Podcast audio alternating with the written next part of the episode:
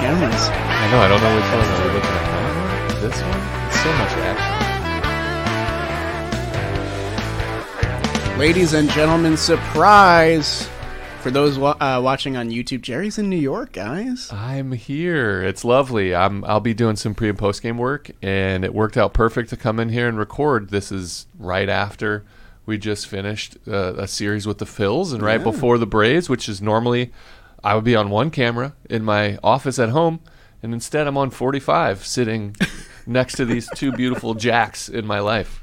Yeah, Jerry's in the stew. He's got some SNY stuff. We're happy to have him here for your latest episode of Shea Station, where we get to talk about a very special series win.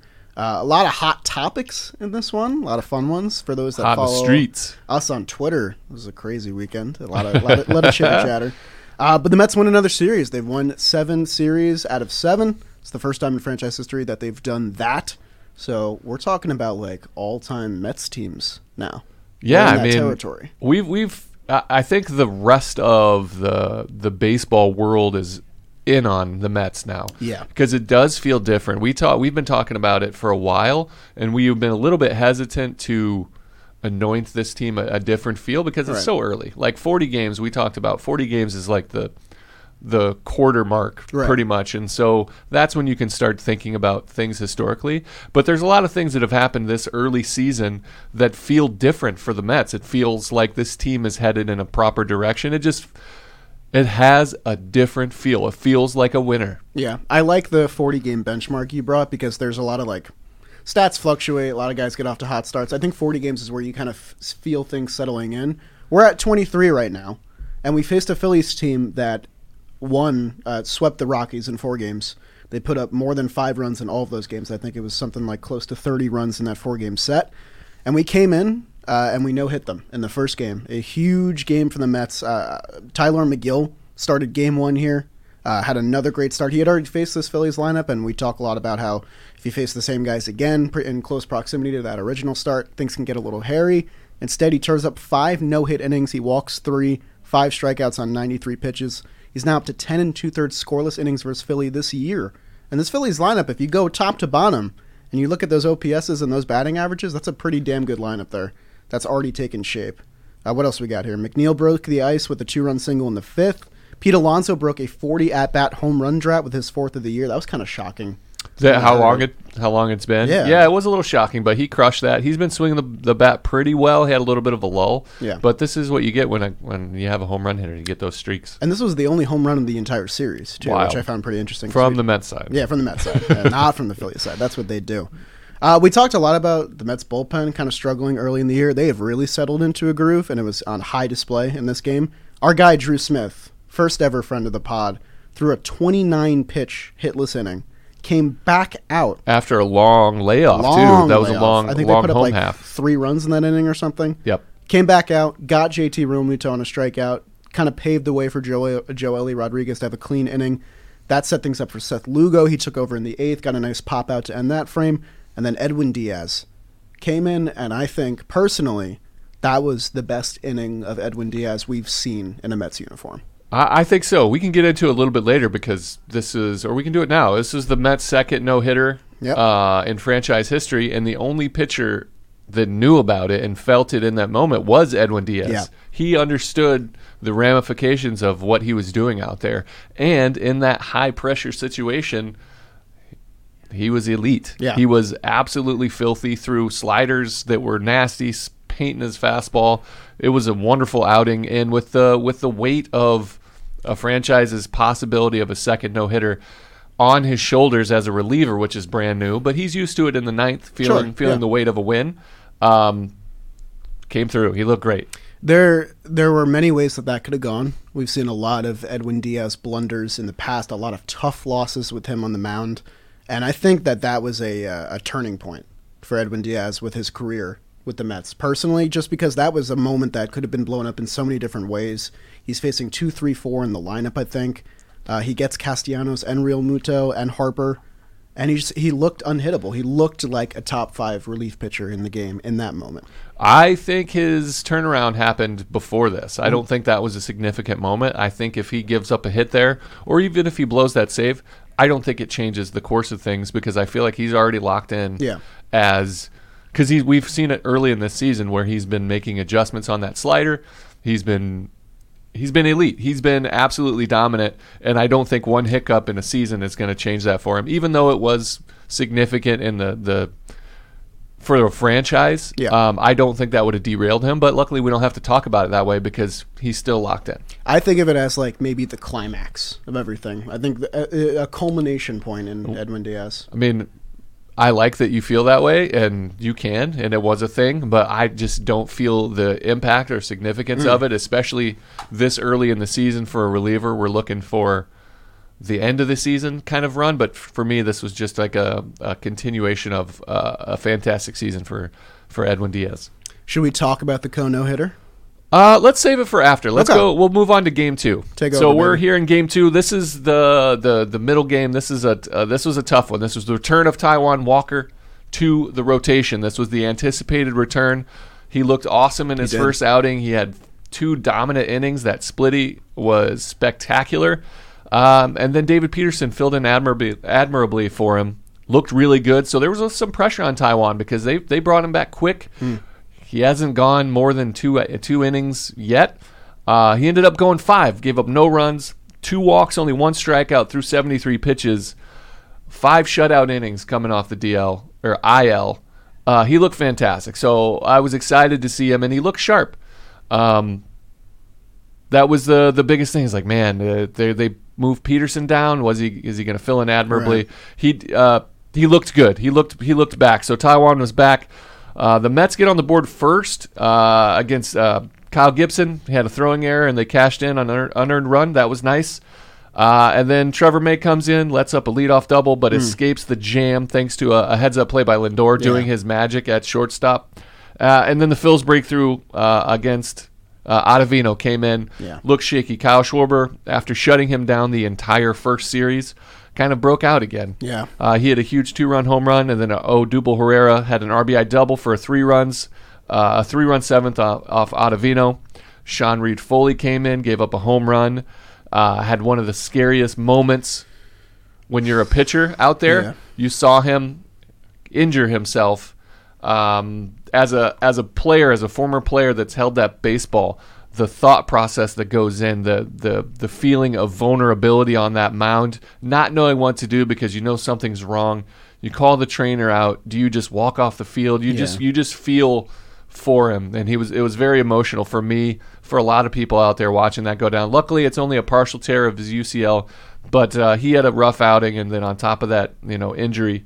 Um, Chasen Shreve looked amazing coming in, one and a third perfect innings with three punch outs. The guy's been incredible. Yeah, what a need to talk find! What a what a return to the Mets uniform. He had an amazing 2020. He looks great. Uh, but the Mets offense with runners in scoring position, which they've been doing wonderfully, only go one for eight in game two, leaving 13 men on base in a quiet loss. They had just four hits, had eight walks, couldn't capitalize. Those Yeah. are the big. They had opportunities to score because they had eight walks, just couldn't punch it in. The Mets lose four to one in game two. Yeah, you're you're gonna have games like this, and you know we we discussed that a lot. I will say, Chasen Shreve has been incredible this season. What a find on a minor league deal, by the way. Uh, and the way that I I saw Sean Reid-Foley with that injury, it, it was very similar to the way I felt when we saw Trevor May in Philadelphia with that with his arm tightening on him and something popping possibly. I thought the worst of that. Thankfully, he's okay as well. But that's just something that when you see it, it instantly grabs your attention. And like you said, you feel for the guy because even if you're struggling, you don't want that to be the end result. You don't want that to be the reason for someone struggling in the first place. But Yeah, you see, you you saw him. Like what I saw was I saw him hurt himself, and then him try to throw another pitch and Yeah. just couldn't get to it because of the pain because he knew what was going on. You you feel those these things throughout your career probably a little bit, and you're like, man, what was that? And then you throw the next pitch and it goes away, and you're just a big sigh of relief. But Yeah. unfortunately for him. He tried to will himself through it, and it just, you know, he, he just couldn't do it. Winced off. Um, yeah, that's a tough one. Just a tough loss. Yeah. Got beat by uh, a team. This happens. It's a 162 game season. Runners in scoring position was tough. That was a tough one. Like Yeah. we're gonna walk a lot as a team. We already knew that, and we got eight walks on the night. We walked a lot against Gibby. Had some really good at bats there. Um, but he had his stuff. You know, didn't let up a lot of hits either. The only run we got was unearned. How about this for Chasen Shreve? Though I'm just looking at his baseball reference now because we're talking about him. Mm-hmm. Nine innings pitched, two earned runs, two walks, four hits, 14 strikeouts. Yeah, With lefties and righties. That Yeah. split that splitty is nasty. He's real, real good. So Yep. we're, I'm feeling good about this Mets bullpen again. I'm I'm down to say it now. That's good. Yeah, I mean back. they're they're solid. You know they're going to have to shrink down a little bit um, Yeah. with, with the roster cut coming up. But that seems like Yoan Lopez will be the guy to go. But they're they have depth and they have Edwin Diaz, which always helps. They have Edwin Diaz. Seth Lugo looks like he's uh, feeling confident again, which is good. Yeah, I think he's building forward. Drew Smith is the guy. Drew he's, Smith is the guy. He's a guy and the guy. Yeah. I think he's going to be the eighth inning guy right behind. uh, I hope so. I think so, and he might actually come in earlier and throw the sixth, throw the seventh, something in a tight, you know, middle of their order kind of guy. Yeah. Uh, but we'll see. Let's what move on to the the rubber match. Yeah. The actual rubber All match. right, all right, all right. I messed it up on Twitter, guys. My bad. Rubber match is when you split the first two games, and then game three is the deciding game. I'm learning. We Mm-hmm. all are. Day to day. McNeil climbed from eighth in the lineup to sixth in the lineup to finally third in the batting order in this final game. So it feels like we're finally starting to recognize that Jeff McNeil is back and he needs to be higher up in this lineup, which I'm very happy about. Max Scherzer got the Sunday night baseball game. Honestly, looked really good. Just had some balls go over the fence, which is kind of Max Scherzer in a nutshell. Like he's going to give up home runs. That's sort of his weakness there. And I think the Phillies got to him a couple times here. He gave up three homers in the start, six innings, four earned runs. Still struck out nine batters. Another thing I didn't notice before that I put in the notes: Tomas Nido has caught every single Max Scherzer start. I'm sure there's a purpose there. Even though James McCann has looked pretty good, he called the no hitter. Found that pretty interesting. Dom Smith, the day before cut day, goes four for four with the double, three RBIs and a run. He broke the, he tied the game with an RBI double, broke it open with the two run single. He was integral to this Mets win. Got Great the start. I mean, we're, we're going to talk. We're going to talk about cuts. That'll come a little bit later. Alonso had a nice two run single. He went oppo on that one. Marte and McNeil punched RBIs against the Phillies bullpen. It was just an all around great team performance after not really getting the job done with runners in scoring position yesterday. McNeil went four for five in that three hole, two runs and an RBI. Mets lineup went 15 for 39 and 6 for 16 with runners in scoring position. Every Mets starter recorded a hit besides Nido. And then the bullpen wrapped things up at the end. Yoan Lopez also uh, hit another batter, uh, so I guess we should talk about that a little bit as well. Sure, it was just a control thing, but you know we'll, talk about it. Gave up the home run at the end, but shut the door on a 10 to 6 win and a series win again for the Mets against the Phillies. Uh, a big win. This Hmm. was the first one that that felt like you know it was the first like real rubber match against a, a, a division rival. Hmm. This was a very losable game because you had Max Scherzer not at his best, give up those three home runs, and this was a team in the Phillies that wanted to to prove a point. Yeah. Um, and so this was the first like breath of fresh air win to win that series. This was, felt like the first real challenge of our of our young season. Seven straight series wins. That's phenomenal. And Yeah. this one this one was capped off with a, a decisive victory in a position where they could have lost. Uh, it was a tough matchup, and the Phillies were trying to prove something offensively. Um, defensively, not great. No. Yeah, there was a, there was a ball and left.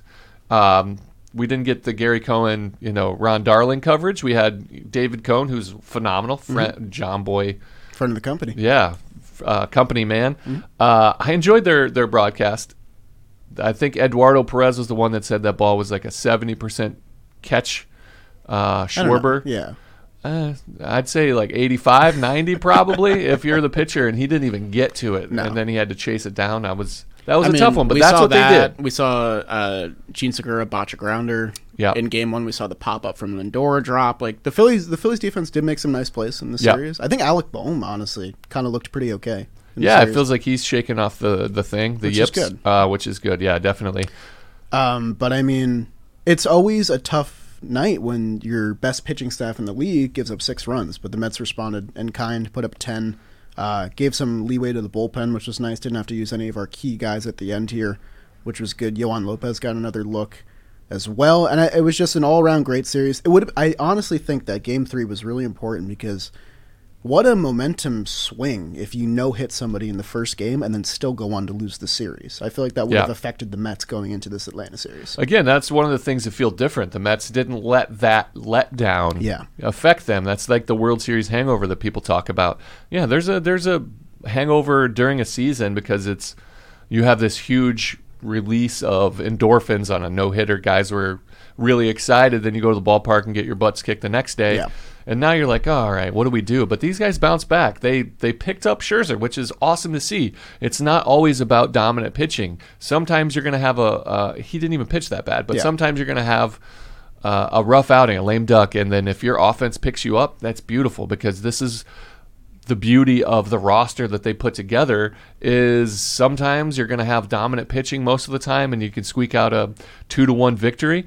Sometimes this lineup is so deep you're going to put up 10 and win a 10-6 game. Like Yeah. that that's wonderful to see. And I love that they put up 10 without a home run. Like, obviously, home runs are great, and, like, we're going to need to start slugging a little bit more down the line, but this was a lineup effort, a Yeah. cohesive lineup effort. Big series win. Kept the line moving, got Uh, clutch hits when we needed them. I want to talk about some hit by pitches stuff. Yeah. The Lindor got plunked right in the quad again, Mm-hmm. kind of an upsetting thing. Yoan Lopez again comes into the game. Is he the guy? Did they do it on purpose? Is he the Because it- sheriff? It, looked like he was intending to hit Schwarber. Yeah. He missed in big time twice. There was warnings that had on both sides. The umpires were like, "Dude, this looks like he's throwing it on purpose." Ends up hitting Alec Bohm uh, on a splitty in the in the ribs area and didn't get tossed because he didn't have the control. And the umpires, I think, rightfully so. On the broadcast, they were saying he needs to get tossed. No. It was an off-speed pitch. I agree with how they and there was two outs in the ninth. Not You don't wanna slow this game down. Let's keep it going. If they have to come in cold. Yeah, too, there's a like- lot of a lot. Of, I thought the the the the umpire crew ha- did it right. Yeah. But Yoan Lopez, you're not the guy. Don't do it. We don't. We need somebody else. If you're going to be an enforcer, we need a guy in there that can have control. That does it the first time. A guy goes down to first base. No questions asked. No thought process behind. Is he doing it on purpose? Is are they going to retaliate? And then you get a discussion. It shouldn't be a discussion. It should be like, oh, I plunked him. No warnings issued because you don't know. It's not enough time to think about is he trying this. Um, so Yoan Lopez rightfully going to be the guy most likely sent Yeah, out with the roster trimming down. for sure. on the pitching Harness your stuff, things. my friend. Yeah, I mean, like you know, he's got a lot to work on. I'm sure that He's those- good. He's fine. He had some nice stuff. yeah, he honestly. had good stuff. Uh, again, just this is the thing that the Mets have been complaining about: being able to harness your stuff. Yeah. Can't do it, man. This is the big leagues. Yeah. Go it, down it- there. It goes both ways. Yeah. And I, I do think that um, if we do see somebody called up from AAA again, aside from Peterson, I would like to get another look at Adonis Medina. He looked really good He in the did look Arizona set. Yep. Uh, Lopez is the guy going down on the pitching Yeah. side. We should talk about. Do you want to cover it now, or you want to go over the the? Let's do the series recap and then talk about roster. Yeah. Let's do the the team notables apples of our eyes. Ooh, yeah, and that's your favorite. You That is my favorite. Okay, I, okay. I'm a fan. Great, Um, great Mets notes. Uh, their team whip of 1.03, batting average against of 194, and on base percentage allowed of 267 are their best marks in March and April in franchise history. So this pitching wild. staff is generational among Mets teams ever. The 10 po- uh, their 10.1 strikeout per nine is the second best mark, only to 2021, which was 11.2 last year. So that's pretty cool. Uh, MLB fined Yoan Lopez this week. Francisco Lindor and Eduardo Escobar paid it because they're great teammates, and that's just kind of the culture a we're talking about. now. They're a lot more rich than than Yoan Lopez. It's also true. kind of would have been a bad look if they didn't cover it. yeah, especially when he was sticking up for his team. Yeah, of course. And then uh, Jeff McNeil, who we love. We believed in the uh, redemption here. His 361 batting average, fourth in the NL, seventh in the majors. Wild. He's That's doing. He looks awesome. He just looks- Another two doubles last night, right? Yep. Yeah, just just crushing the ball all over the place. Beautiful. He could hit five home runs this year, and I wouldn't care as long as he just keeps going oppo and hitting doubles in the gap. I do not care.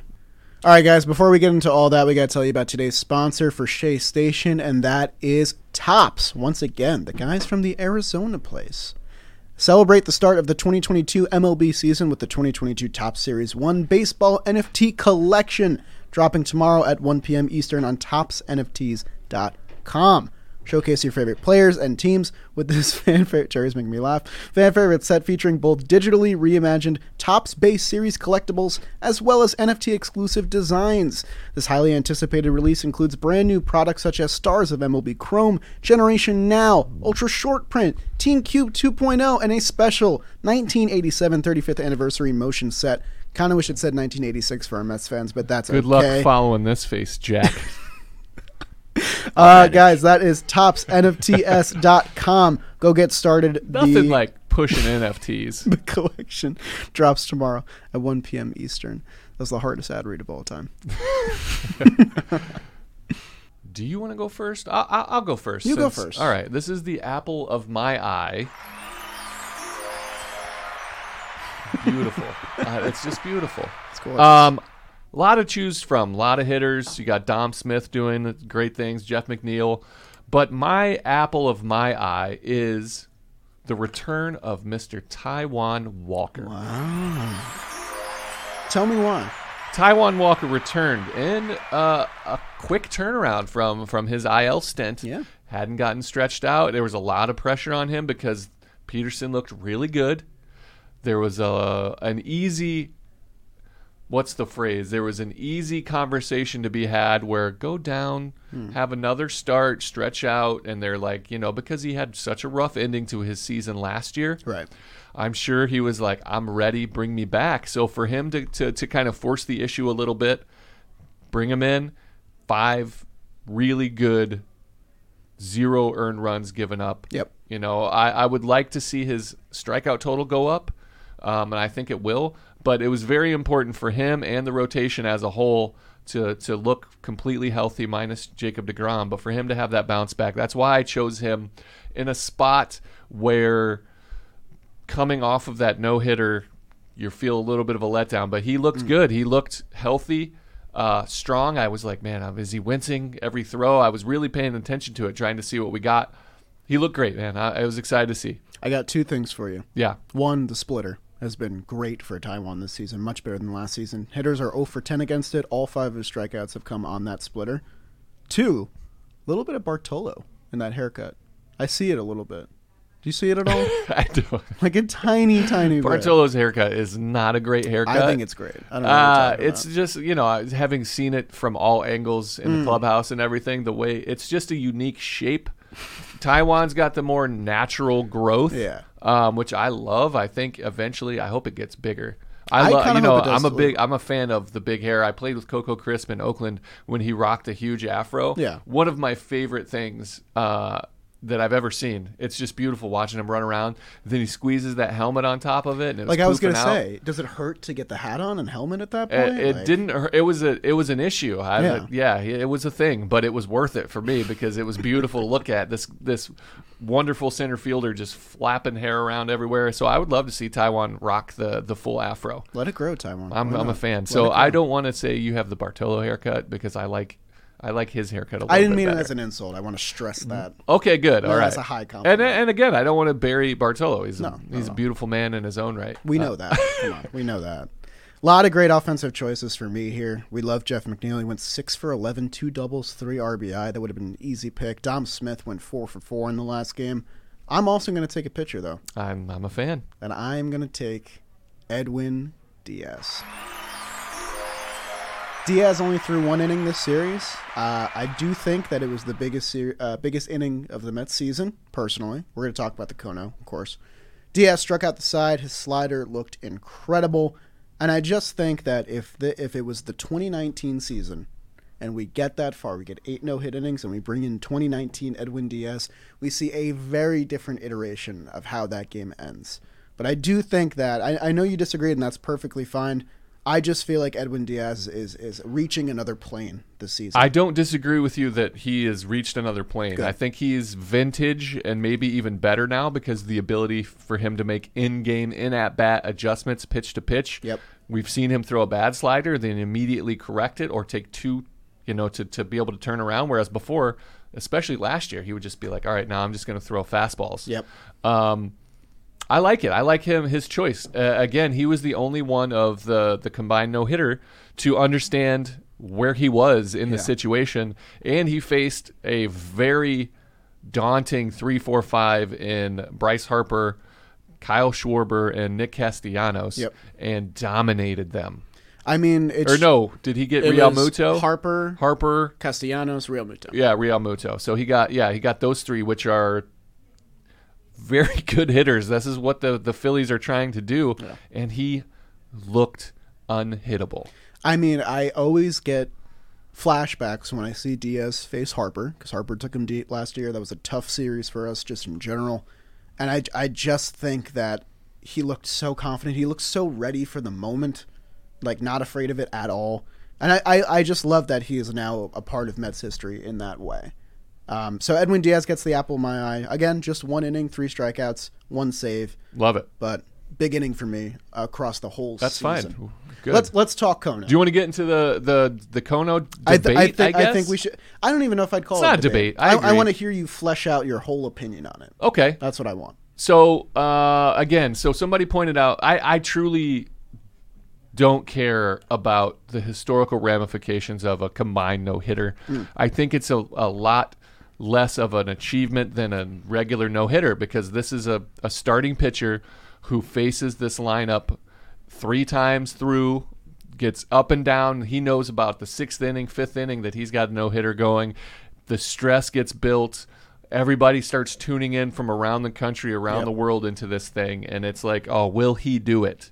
Um, so there wasn't that buildup for me of of a pitcher doing it because even the even the the Mets pitchers didn't know that they were throwing a no hitter, and it was just like, oh, um, and so there wasn't that buildup for me.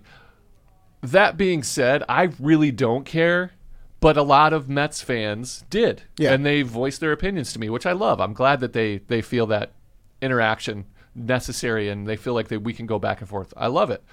Um, they said that it was a big moment for them. It's a, it is a moment for the franchise of the New York Mets. It's their second no hitter.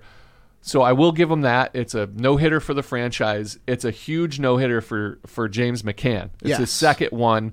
That's a big deal as a catcher because he's doing it all, and he knows that all of this is happening. Mm-hmm. So he's feeling that. Um, they you saw the one he threw with Giolito. Did Yep. you see the the wall? Uh, I think on the broadcast last night they showed what he has. He's going to get the home plate after this Right, home right, stand. right, They're going right. to dig it up Yeah. because of what he did with Giolito, and so he's going to get that. Um, but for me, what I think of when I think of no hitters, I think of Nolan Ryan's seven no hitters. I think of him holding up that those baseballs with zeros on them. Yeah. And if you ask Tylor Megill, hey, have you ever thrown a no hitter? Is he gonna? What is he gonna say? I, I threw five ninths of I was one. part of one. I threw. Fi- I was part of one, and people were like, "Well, you if you were pitching in that situation, I saw that reply. and Um, so yeah. here's the thing. I remember in 2005, I played in Peoria, Illinois, Peoria Chiefs, uh, when I was with the Cubs. I don't know who they are now, but the Peoria Chiefs were the Cubs. Um, there was a combined no hitter. Uh, my friend Sean Gallagher, who played in the big leagues for a little bit, Yeah. had an unbelievable start to the season. I think he threw like 45 innings straight to start the season as a 19 year old kid. Scoreless, 45 innings, unbelievable. Anyway, so he threw a combined no hitter, and uh, one of my, they, I lived with him and another guy named Walt Nolan, good friend of mine. Uh, they had like champagne. They both had the same agent. Uh, the agent since champagne, I think he was 19 or 20, Gallagher at the time. Okay. And he was like drinking it uh, while playing video games. We were like, I was like, what are you drinking for him. champagne for? and he's like, uh, we threw a no hitter. I go, what do you mean we? You know, you threw five innings or something. And then his next start, it went the same thing. And I blew it in the ninth. Ah, I don't remember, so I really don't care. It wasn't a thing that was like, ah, I blew his second no hitter. Uh, would have been cool, I guess, but it didn't. Wasn't a thing to me, so I didn't care in that aspect. I care that the fans cared. Uh, clearly, the the players they charged. They they rushed the field a little bit. There was some like weird jumping It was around. lukewarm. It lukewarm. crazy, yeah. But in the post game, all the pitchers lined up and answering questions was really cool. Yep. It meant a lot to those guys to be a part of history. So I will not take away from that. I will not take away the moment from the fans in the stadium because you can feel the emotion. I watched some videotape. So don't let just because I don't really feel right. I, I don't let me rain on your parade. I'm not normally the type. I just don't find the significance. But uh, somebody pointed out that it was like you didn't take the account of the fan. And I was like, yeah, I did. I'm a fan too. I'm a fan of the game. And then I was like, wait a minute. Maybe I'm not because this team they I'm a fan of baseball and I love Yeah. the Mets. course. I do because I have history with them as a player. And so I don't think of the the entire history of the Mets. And these fans do because they're like, this is only our second no hitter. Right. And so they do see it in a bigger light. It is a bigger thing to them And so uh, enjoy it. Don't let because I don't care about it as much as you do. Don't let me you know, poo-poo your situation. Don't I'll be the wet blanket. I'm not going to I'm not going to if we were together at the stadium, just because I don't feel the same thing, I'm not going to sit there and Yeah. bah humbug it. I'm going to jump around with you, and I'm Yeah. gonna I'm going to do the the lukewarm celebration on the field with everybody. I just truly don't think of it as a bigger big enough achievement for a player. And again, this is I, I see it now as the fans so rightfully pointed out. This is a tough thing for me as a former player because I don't see it the way a diehard Mets fan would, and I'm willing to accept that. Yeah. Just because I view it differently than you do, don't let me, you know, ruin your fun time. Have a fun time. And I, I think that's a, a good perspective. I think both perspectives are fine. I think it's it's important for a player to have that perspective because there is like the art of the game that needs to be per, like protected there. There's only one complete game this year so far. Walker Buehler. He's there's only been one across the entirety of baseball. I think the one pitcher no hitter is gonna become rarer and rarer to the point where maybe it doesn't even happen anymore. At the same time, Mets fans are used to being defensive just in general because we're constantly looked at as like a laughing stock team and like a lot of people like to discredit us and a lot of people don't believe in this hot start. Those are all fine. Those are all other opinions. At the same time, me being a Mets fan, I know that I love Johan's no hitter. At the same time, if the replay system is installed in 2012, that no hitter doesn't happen because that Beltran line drive down the left field line that hits the chalk, that's a double. That's not a foul ball.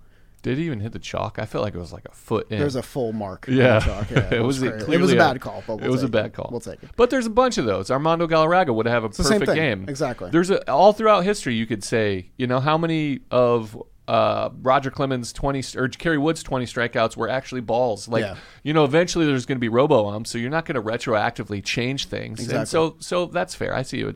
Continue. Sorry. And no, no, it's okay. It's just I think it's uh, I think a lot of Mets fans will agree that like in terms of baseball history significance, this no hitter isn't any different from any other combined no hitter. And like when I think I can I can't tell you who threw the Seattle Mariners combined no hitter from a couple years ago. The Phillies had one. I have no idea who pitched in that game, but I'll always remember who pitched in this game I'll because tell I'm a you- Mets fan. That's good, and you were. It, it means something to you as a Right. Mets fan. I, I fully accept that. I don't see the the significance of it, but I do see that it's significant to Mets fans. So I won't ever. I didn't want to be the the wet blanket in that scenario, and I won't. I don't think you told, and I don't think Correct. you told Mets fans, to and I wasn't. And it, Yeah. and again, in, in in text form, when you're on Twitter, things come out uh, different. However you want to read them. So I wasn't ever raining on anybody else's parade. Mm. I was just saying, like, I don't. I truly don't care. Yeah. But I do care that Mets fans have a thing that they can be proud of, and all the fans that were at that game are going to have that ticket stub, and it's going to mean something to them. exactly. I don't think it's as big as an accomplishment, and I don't think they do is either. That you know you get to see a Jacob Degrom complete game no hitter. Yeah. it would be a bigger thing because you can also attribute it to a single person. There is one. So first of all, Rob Friedman, pitching ninja. Yep. I think he coined Kono. I like it a lot. I do too. I'm using it's a it a lot thing that we could use Yeah. because it's not the same thing. It also signifies they should be different. they You know they I mean? should be different. Like- so shout out to the pitching ninja on on Twitter. Um, amazing follow. Yeah, great But a follow. Kono. There is one that a fan from the West Coast on my A's days hit me up of a combined no hitter of a Kono that is significant, and it was the post Tyler Skaggs yes. no hitter that the whole team threw, and then they put the jerseys on the mound. Yeah. got me emotional. I just got chills thinking about it. So those are moments in a franchise that I can get behind. Yes. But as a former player, it's hard for me to fully envelop into the fandom of a franchise. I respect it. I admire it. Do your thing. Um, don't take offense to me not enjoying it as much as you do because I don't take offense and I don't think that you're wrong as a fan to feel. Feel however you feel, man. This is America. It's a beautiful thing. You're allowed to have your own opinions um, and don't let my opinion rain on your opinion. I love that. I have a fun game for you here. Deal. Two combined no hitters last year. Can you tell me either of the teams that No, threw them? I don't know. I don't know. Nor again, nor do I care. I didn't know until I just looked right yes. now. By the way, Jimmy O'Brien, our fearless leader here at Jomboy, Hmm. Jomboy himself feels the same way I do. Of course. And, And there's going to be a bunch more of these combined no hitters. Konos are going to be a thing. Yeah. Because it's and I feel like they should have their own genre. They're, I think you they will. Yeah. Uh, it's easier. You know, there was a lot of argument. There's only been 17 in history. There's only been 17 because a starting pitcher never got pulled when they had one Yes. before. And it's going to be a, a health issue now because they understand player safety and the, the value moving forward. If Johan Santana were in the game today, he would not have thrown that no hitter. Yep. Because it did derail the his resurgence That's of an his interesting career. like discussion. it there. did 100%. It If the him. foul ball is ruled fair, uh, he probably gets yanked in the sixth or seventh. even if it doesn't even if it Yeah. doesn't even if he's his pitch count gets up there you look at his career what you need from the mets as a whole i think he gets pulled Yeah. he probably doesn't feel that way because in his era you're not you're gonna have to fight him to get him off that field Yeah. and i respect that um, he might still be like you're not i'm not you- you're gonna have two pitchers on this mound and i'm gonna have to punch my friend because i'm not coming this out is my mound. but Yeah. what's the right move in that sense? Because of the the Mets weren't really in anything, if I recall correctly, it made a moment for the Mets to rally behind, It which is beautiful. The, Baxter catch, we had never had one before. but if he doesn't two outs in the ninth and he gives up a hit, is it worth it for his career to kind of be over? yeah, Uh, again, do what you got to do. Kono's a thing. It's much easier to do because the starting pitcher doesn't have to face the lineup Hmm. another time. I threw a ton of one out or one inning without giving up a hit. yeah, I'm not that good. Like I, you know, I had a solid career. That was my job. But it's so much easier to face three, four, five guys and not give up a hit right. than it is to do it for three. You know. Anyway, It's valid. enjoy it. It's a franchise cool mark, but to me, it's just different. Yeah. So Uh, two I can admit Konos from last year. Uh, Corbin Burnes went eight innings. He got pulled after 115 pitches. yet another Hated why you don't re- uh, again. Do you don't get the Cy Young? From Hater me. Zack Wheeler should have won the Cy Young last year That's a take. because baby. he's not coming out, man. Yeah. He's more important. At the same time, do you remember that Wheeler game last year where you went the full nine, gave up like five runs in the last inning? Mm-hmm. I sure do. That's what happens, baby. There's an argument to be made. It's fun to argue. uh, here's something that we're probably not going to argue about. The Mets have to make some cuts today. Yeah, As do. of right now, in the recording, we don't know who it is because we're recording at 10:51 Eastern time. I think Yeah. it's probably going to get announced later. Um, Yoan Lopez probably out of the bullpen. I mean, Uh, that's an easy one. that's he's an easy one. the pitcher's got to be. He's he's the guy. he's uh he's got options. Stinks for him, but no matter what He'll he did, back, no matter what he did, yeah, he'll be point. back. There'll be there'll be need for him. Here, so on the hitting side of things, it becomes a way way harder. So let's go over the candidates. So you can argue that it could be Jankowski or Guillorme. Absolutely could be. Jankowski was a late addition to the Yep. expanded. He made the team because of the rosters expanding. Mm-hmm.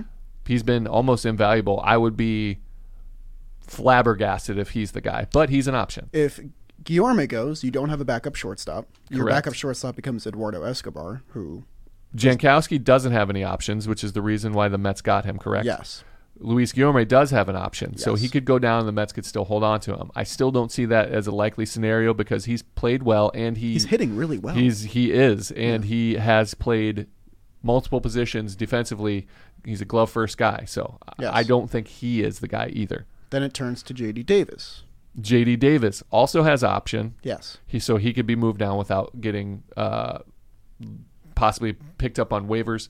then you're missing power. But the then you're missing a power right-handed hitter off the bench that's done it before, and we need that. So I would be flabbergasted yet again if it's J.D. Davis. So we agree that the three guys that we've just listed all do not make sense. to Very get cut. unlikely. Correct. That leaves Dominic Smith, who just went four for four last night in his start, and Robinson Cano. So yes, these are the two guys. Is it going to be Robbie Cano, who struggled mightily, um, but hasn't really had his ups and downs? Had that Oppo home run. Um, plays a solid defense. Hasn't had a, any bad, really bad plays defensively. He's well liked in the clubhouse. He is making twenty million dollars this year, and twenty million 24, I think. or forty millions left on that contract in two seasons. Yeah, 24 this million. So if they release, if it's Robbie Cano, he is gone. Yes. His forty million dollars, you wear that, and he has no added value to the franchise anymore. And Dom Smith has options. Dom Smith has an option left, Yeah. so you could theoretically move down Dom Smith and keep him as an option, keep Robbie Cano, and let the experiment go on. So this is these are the two options for me. Yes. You cut Robbie Cano right now, end the experiment, and Dom Smith and JD Davis are your guys. or they option Dom Smith down and keep Robbie Cano and allow it to go another couple of weeks and really let him have some more at bats. And if it doesn't work in a month, bring Dom Smith back, and now Robbie Cano gets released. So here's my perspective. Mm-hmm. It sh- it shouldn't be Jankowski because I think that you risk hurting Nimmo or Marte by having to play them every day without a reserve outfielder. Like McNeil plays left, sure, but I want McNeil at second base Yeah, personally, and Jankowski is he's and he's playing well. I I've played against him for a long time. Um, I didn't realize how good he was out there. He is smooth in the outfield. When he's done- healthy, he's and really he's good. pinch ran and done it. He's he flies.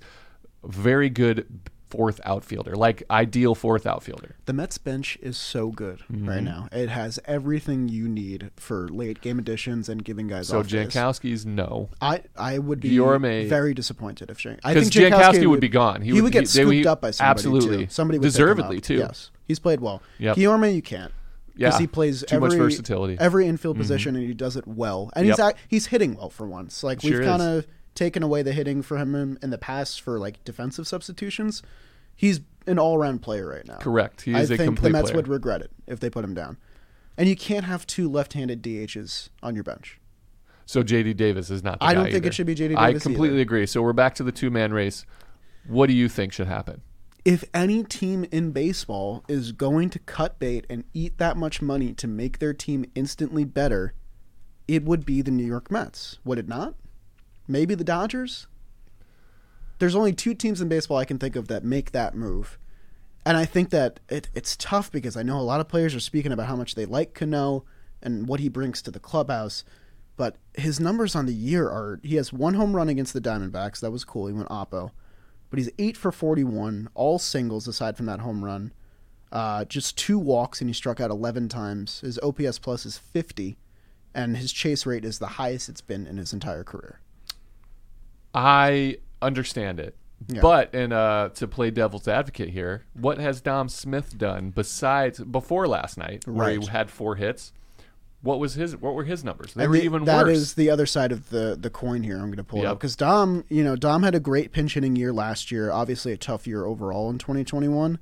Uh, in 2022, things have been similarly uh, bad for him up until last night, where he really just, I feel like, made the decision that much harder. His OPS going into last night's game was 490. Coming out, it was 654. Yeah. So he really just bumped up all of his stats in one go. I mean, again, that's a sh- such a short sample size that those four hits are significant. They are But very significant. He's also so here.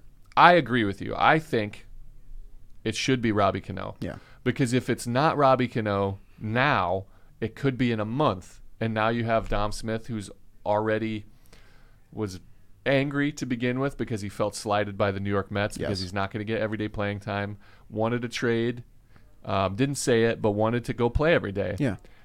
got over it and he looks better at the plate now. Obviously, what have you done for me lately? Yes. He had four hits, did a good job. So if you option him down to continue this experiment in a month's time, he's going to be bitter because he's going to go to Syracuse and be angry. Or he has a chance to be bitter. I don't want to say that. Sure. He has a chance to be bitter because he's back in the minor leagues. I would understand if he was. Yeah, me. I think I would be. There's a reason why you get a couple of days when you get optioned down. Is not just logistics of getting to your place. It's because you're mentally.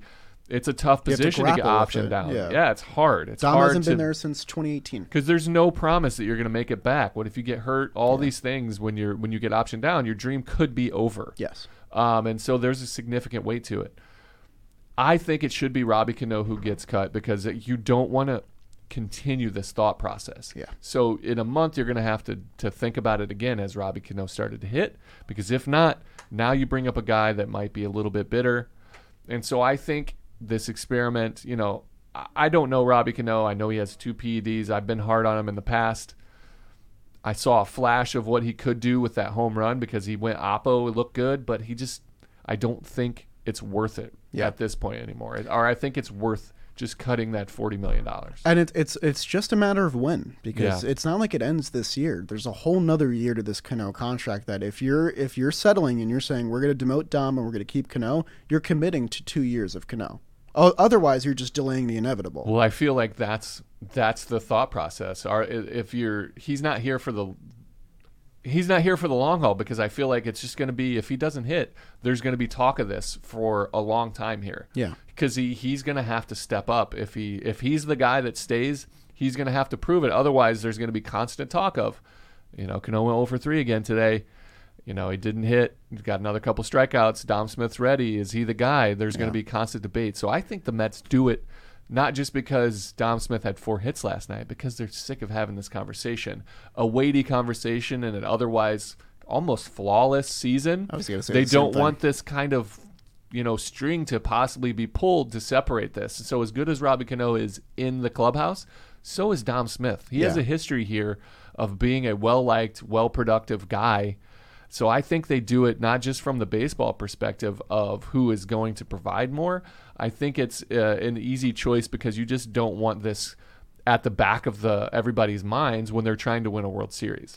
So we're gonna find out in about an hour or so. Yeah. Um, Most likely, uh, maybe the Mets will delay it a little bit longer, but who knows? Uh, and that's the current debate. uh, it's definitely uh, interesting. I'm hoping the best for whatever happens. But the guys said yesterday that it's going to be a, it's dif- a tough difficult one. day. It's it's a tough decision. There's uh, again, uh, Robbie Cano seems to be well liked by coaches, players, everybody. Um, so if it's he's the guy, it just feels like that to me. It feels Yeah. like he's the guy. And sometimes you have to make these decisions. You know, I've been released and Yeah. optioned down a, a million times in my career. It's never fun. happened to me a lot too. Yeah. Yeah. I don't know why You're you're, relegated? I don't know why you're laughing. Ah, nah, that's a good point. I, I apologize. I don't want to be insensitive right, for your, you. your your life Those process. are my trials. Um, okay, we just got the news. Okay, so Yoan all- Lopez has been optioned to AAA, and today infielder Robinson Cano has been designated for assignment. wow, live, but not live. That's that's That was crazy. so. first of all, first of all, you know, good luck to Robbie Cano. Go do your thing, whatever it is you choose to do. Congratulations to Dom Smith. Thank God. This feels like a, a, a relief for him. Um, the conversation, I'm sure, will be pretty deep. I'm sure we'll hear from Buck. We'll hear Yeah. from everybody involved. Um, but shout out to, to Jolly and Jerry here. that was a huge. That's gonna get clipped. For sure. Shout out to us. Uh, I it just feel like it's, it's it, Ah. it is. It's it's kind of like finally because we love Dom and we felt like Dom. he deserved a chance to play every day. We talked about it in our PPPs because Yes. we were I was worried, you were worried about just the at bats not being there. Now, just play ball. Yeah. And there's still some pressure on him to produce, but he can he can have a longer leash. There's nothing, you know, looking over his shoulder constantly. He can play some baseball now. Mets fans are in joyous disbelief right Is now. it are everybody happy? Everybody is chattering. This is just it's a culture thing, I think, and I think it's a we cannot mess with the juju of this team, and we need to put the best product out there. And I think that the Mets made the right decision. It was a forty million dollar decision, so that's a tough one to make.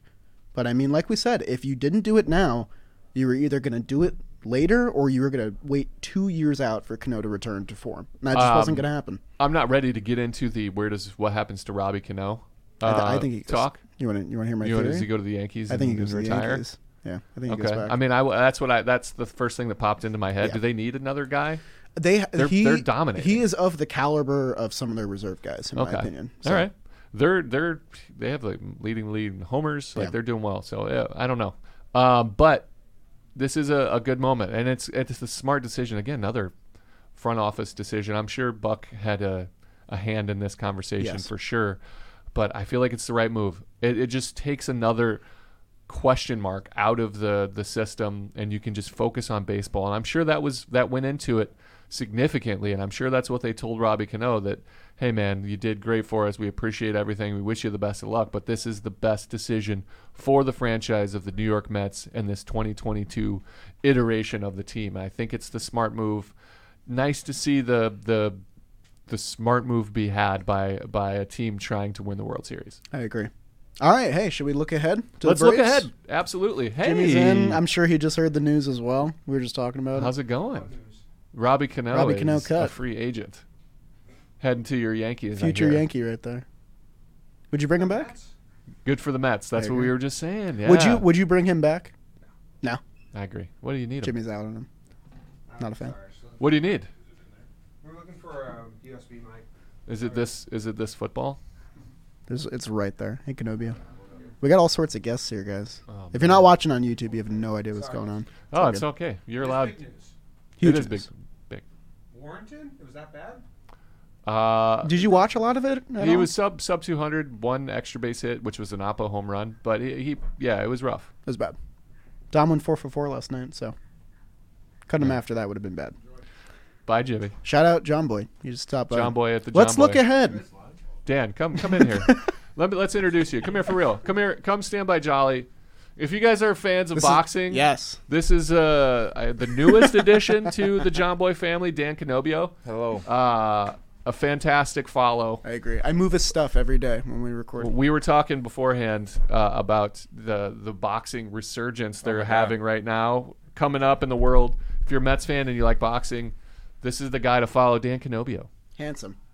not just handsome, and if you watched our blitzball stuff, he's and a fantastic only left-handed pitcher. 21 years old, which is crazy. Add 13 years onto that. yeah, he's more my age. He- we're we're of the same ilk. I don't know what you're All right, talking Dan. about. Now, So- should we look ahead? We yes, had a lot yes, of guests. We That did. A lot, Well, a lot just en- happened. Enjoy editing that. Yeah, tough for Uh, Jack. Tough Let's look. Let's look ahead. We got a big Brave series. We got Yes. a four game series in three days. We've got a night game, doubleheader, day game getaway. So this is going to be a lot of baseball packed in, and that's a good thing because the news that just came out. You you just you don't have to dwell. You're just Yes. going right into a, a division rival, the returning World Series defending champions, uh, coming in, and it's a good one. Yeah. So Game one, I'm really looking forward to. Chris Bassitt coming off of uh, a, a good outing versus Max Fried, uh, Cy Young candidate. He hasn't been great. Looked great his last outing. Yeah. Um, McNeil career seven for twenty with four RBI. Alonso four for eighteen with two homers. Fried has a two point seven eight ERA and sixty eight innings against the Mets. And no Brave starter has had more than one AB against Bassitt. Another lovely addition to getting a guy from the American League Kind of the best part about every Bassitt start is that nobody has ever and faced him. with his with his delivery and all the the funkiness and quirkiness that comes with him and Yep. his ability to just throw any pitch at any speed at any time really helps him out. So that's game one. Uh, that's tonight. Game two. Uh, game one of the doubleheader. Cookie Carrasco versus Charlie Morton. Charlie Morton struggled out of the gates. Got a seven ERA. Yeah. Um, but we're gonna see uh, against Cookie Carrasco, Matt Olson three for four with two homers. That's Scary. Small sample, but significant. Yeah. Uh, you got Charlie Morton has yet to reach six innings and a start, never allowing less than two earned runs. So he struggled. They're going to need him. Um, again, he's an older guy. They won the World Series, so he pitched a lot. And Broke so his foot in the World Series. broke his foot coming off injury, delayed spring training. So uh, he hasn't looked great, but he's got time. Yeah. Uh, and then game three, or the second game of the doubleheader, game three, we have David Peterson with his Most point- likely. That's this is me. this is projected. but this is I would be projected shocked because you can wasn't. bring up another guy for Yes. the doubleheader. Yes. Probably it's either that or a bullpen guy, most likely. Medina. Maybe he might come in Uh, and be the opener. Pour a little Medina in your glass. I like it. I can't help I it. like him. Tone Loc.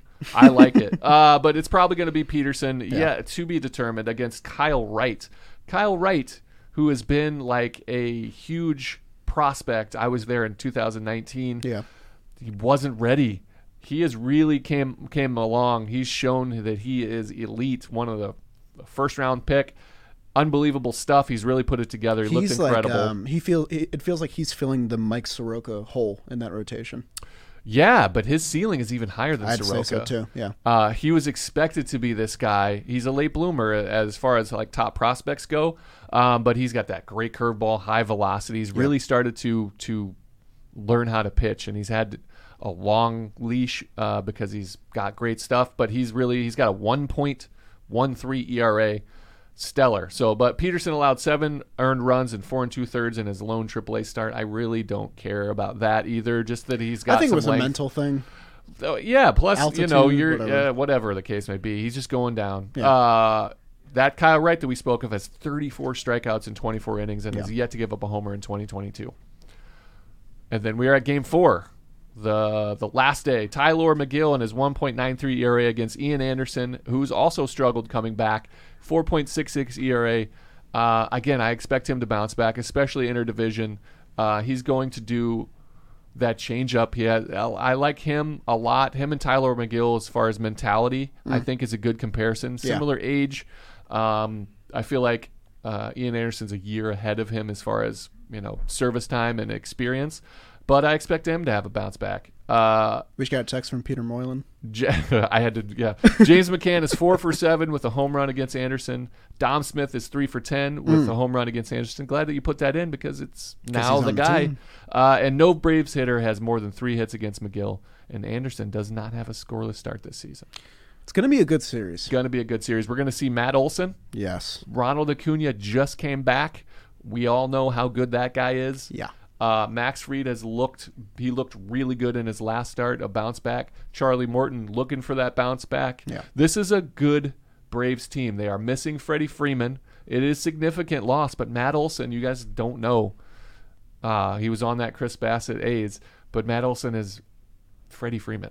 Yeah. I would say He's that he's it feels like the Braves are getting a second start to their season. Yeah. right now. There was a lot of there's again, I don't know. I, I feel really heavy about them losing Freddie Freeman. Yes. Because he meant a lot more to their franchise than just being a great player Right. and a former MVP, World Series champion. He was he was in on those decisions. He would have sat in on the the decision on who to cut. He talks about who you're gonna like what your getaway day is what hotel you're gonna stay at. He was in on these conversations. Matt olson is an, a great player. In a strictly baseball perspective i think they made the right choice. We'll see if that chemistry comes together because they haven't played great. Um, but matt olson is a great baseball player left-handed hitter. You're gonna see uh, you're also gonna see acuna Yep. and Marcell Ozuna's back. Marcelo He's in there. Zuna's back. We have uh, Travis d'Arnaud is, and is returning. It's always in. weird facing him. I know. He's played around, but I still think of him as a. You'll get to see first Kenley Jansen closing out games in a Braves uniform, which is still weird to see. Is. Kirby Yates healthy? he is not yet. Not yet. No, Okay. not yet. Cool. Uh, That's I He's don't think so. Yeah, he's nasty. But Will Smith looks really good. For some reason. Yeah, Can't uh, explain. Yeah, so this is going to be a really big series. Uh, four games in three days, Yeah. tight series. Um, this will be fun. First against the Braves. Uh, you got a doubleheader here. We swept our doubleheader against the Giants. That was huge. That's day two. We have one game tonight. No, I know. Oh, But the doubleheader coming Yeah. uh, Yep. yeah, next day. And uh, I need I need Cookie to bounce back. Cookie got roughed up last start. Yeah. Kind of looking for him to find it again. Tough lineup here, but uh, I think he's up to the task. Austin Riley is the real deal. Yeah. Dansby Swanson struggled a little bit, but it's looked good. Ozzy a Albies is. Ozzie Albies. He's coming around a Yep. little bit. Tylor Megill, who's my guy. He looked awesome last start. He faces the Braves for the first time this season. Had some good starts against them last year as well. I'm really looking forward to game one more than any other game. Set the tone. Chris Bassitt take the mound. Max Fried has given us some trouble in the past. That's a big game for me. I'm looking at uh, how they handle Matt Olson. Yep. Um, if Ronald Acuna is, I mean, he looks fully back. He stole two bases in his debut. Um, but I really want to see Cookie Carrasco. I want to see him bounce back because he didn't look bad. He got roughed up, but he didn't look bad. No. He, his stuff was still sharp. He was still uh, velo up. So I'd like to see him have a good bounce back against a division rival here. And you have a chance here for the Mets to lose their first series of the year if they split or whatever happens here. But uh, big series against the Braves. We How get the would Phillies that work again. if they go two and two? I don't know because they didn't lose a series, but the the streak right now is that they've won every series. Yeah. I think the Let's else? just win three. let's just win three. Make And it win, easy. sweep it. Don't, Don't, even think. Yeah, I know. I don't want Come to do that. I don't know. We'll see. There's smarter people out there that are gonna Yeah, they're gonna know the ins and outs of what you can talk about. But uh, let's uh, let's Well, let's beat this up is on a the big hungover series. Braves. Let's beat up. Let's do it, man. I think that's it. That was an action packed Oh my gosh! A good thing I had my coffee this morning. Seriously, in in coffee. studio with these shiny faces. I love man. it. Everyone's popping in. Yeah, we got a lot of like little Canobio got introduced. I love we got Canobio. Jom coming in looking for microphones all over the place. Oh, and I think that we have a sponsor to talk about as Oh. well. We got the news live. Yeah. Well, actually, okay. So we'll Jack. We'll we'll cut this part out. I'm gonna have to do the ad read separate. I think because I totally What is forgot our about them. ad read? I think we have two of them. We could just, I'll put it in. Yeah. Hi, it's me, splice 'em. Jolly. What's uh what's the ad read? Uh, it is draft. Roman ready? No, it's Topps. Yeah, Topps. Yeah, it's Topps. Topps that are- butt now. All right, so I'll, I'll do this separate, Cool. but we can wrap up the episode That's now. fine. All right, so I'll just kind of lead us in with you got anything else? That's Go what for I it. usually do.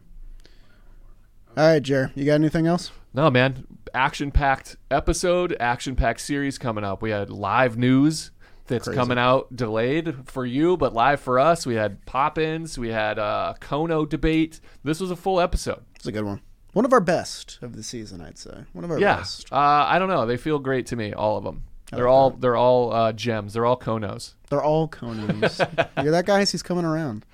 All right, guys. Thank you for tuning in. We'll be back on Thursday to recap the Brave series and preview what's coming up next for our Mets. I won't be in studio, but let's go Mets. Ditching me. 15 strikeouts for Jacob DeGrom. Go buy a Shea Station mug. Alonso sure. to